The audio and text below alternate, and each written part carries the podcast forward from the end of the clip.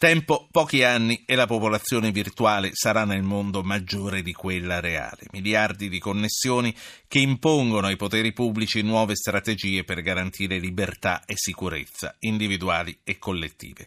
Tutto in rete può essere monitorato. Non solo con un clic si può destabilizzare una multinazionale, uccidere una persona, manipolare i dati di una elezione ed è proprio qui che l'intelligenza umana deve tenere saldo il controllo sull'algoritmo, governarlo e smascherare ogni forma di illegalità. È per questo che saluto l'esperto di intelligence Mario Caligiuri che ha scritto Cyber Intelligence pubblicato da Donzelli. Eh, dottor Caligiuri, buonasera.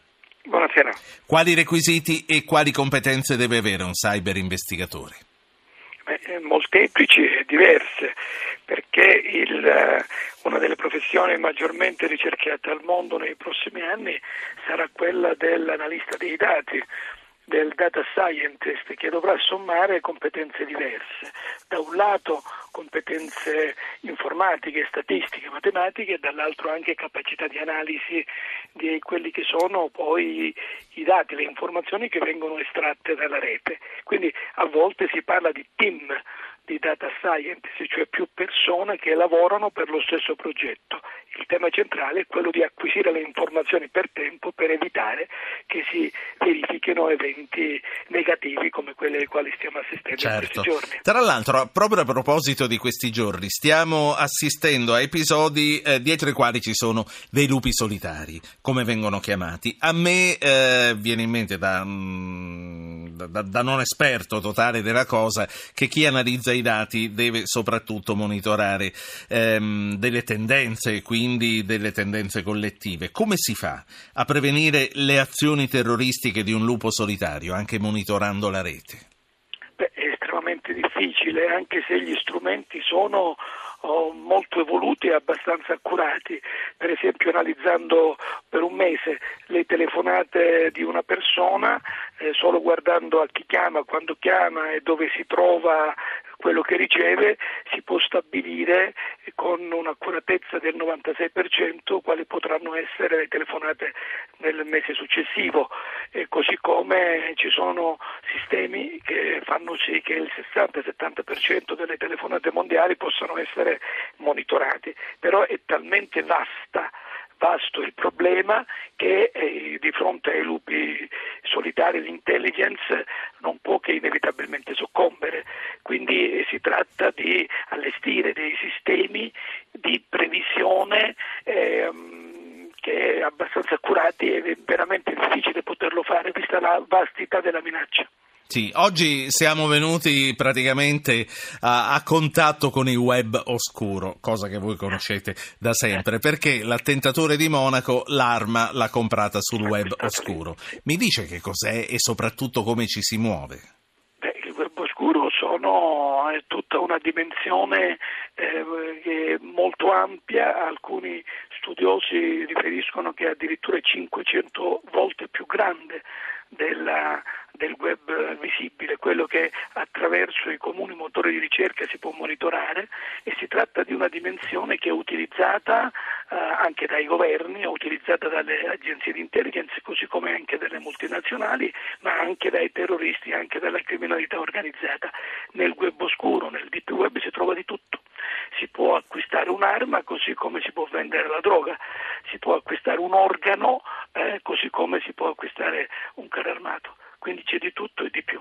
Ma come ci si entra nel web oscuro? Ci si entra attraverso dei particolari software, ci si entra attraverso particolari programmi, alcuni dei quali sono anche gratuiti.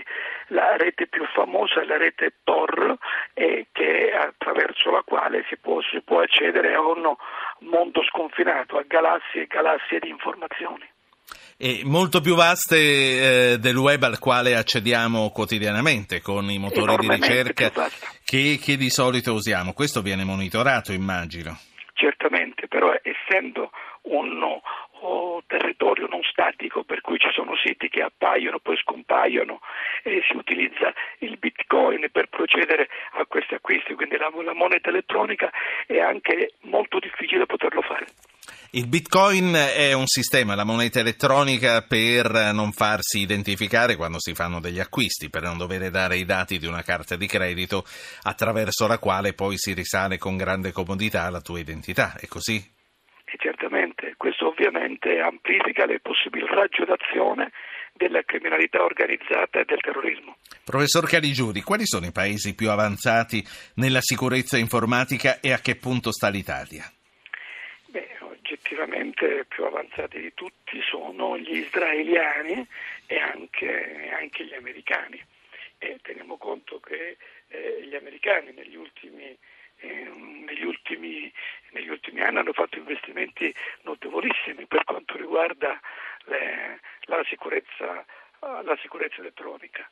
E per esempio oh, nel mm, bilancio federale del 2016 eh, hanno investito 15 miliardi di, dollari, il 10% in più rispetto al 2015 e hanno addirittura assunto 6.000 esperti informatici.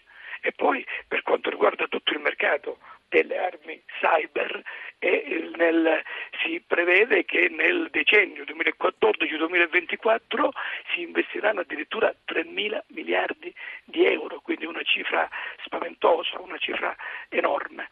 E quindi di fronte a questi, a questi dati l'Italia sta cercando di, dare, di, di, di competere e con una, elaborando una strategia sulla cyber security, abbiamo iniziato con qualche ritardo, ma il ritardo europeo e il sì. ritardo poi italiano, il ritardo europeo si somma il ritardo nazionale.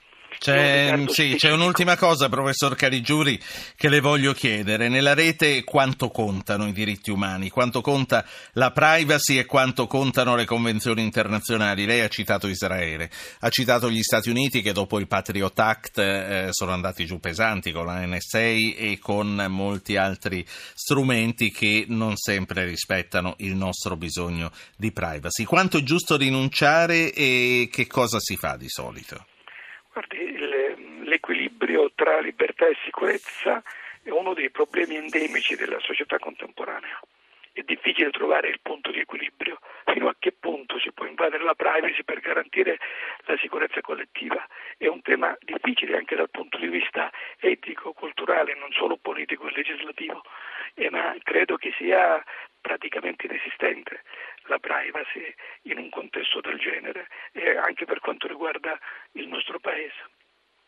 Io la ringrazio. Eh, Mario Caligiuri, esperto di intelligence, ha scritto Cyber Intelligence, pubblicato da Donzelli. Professore, grazie.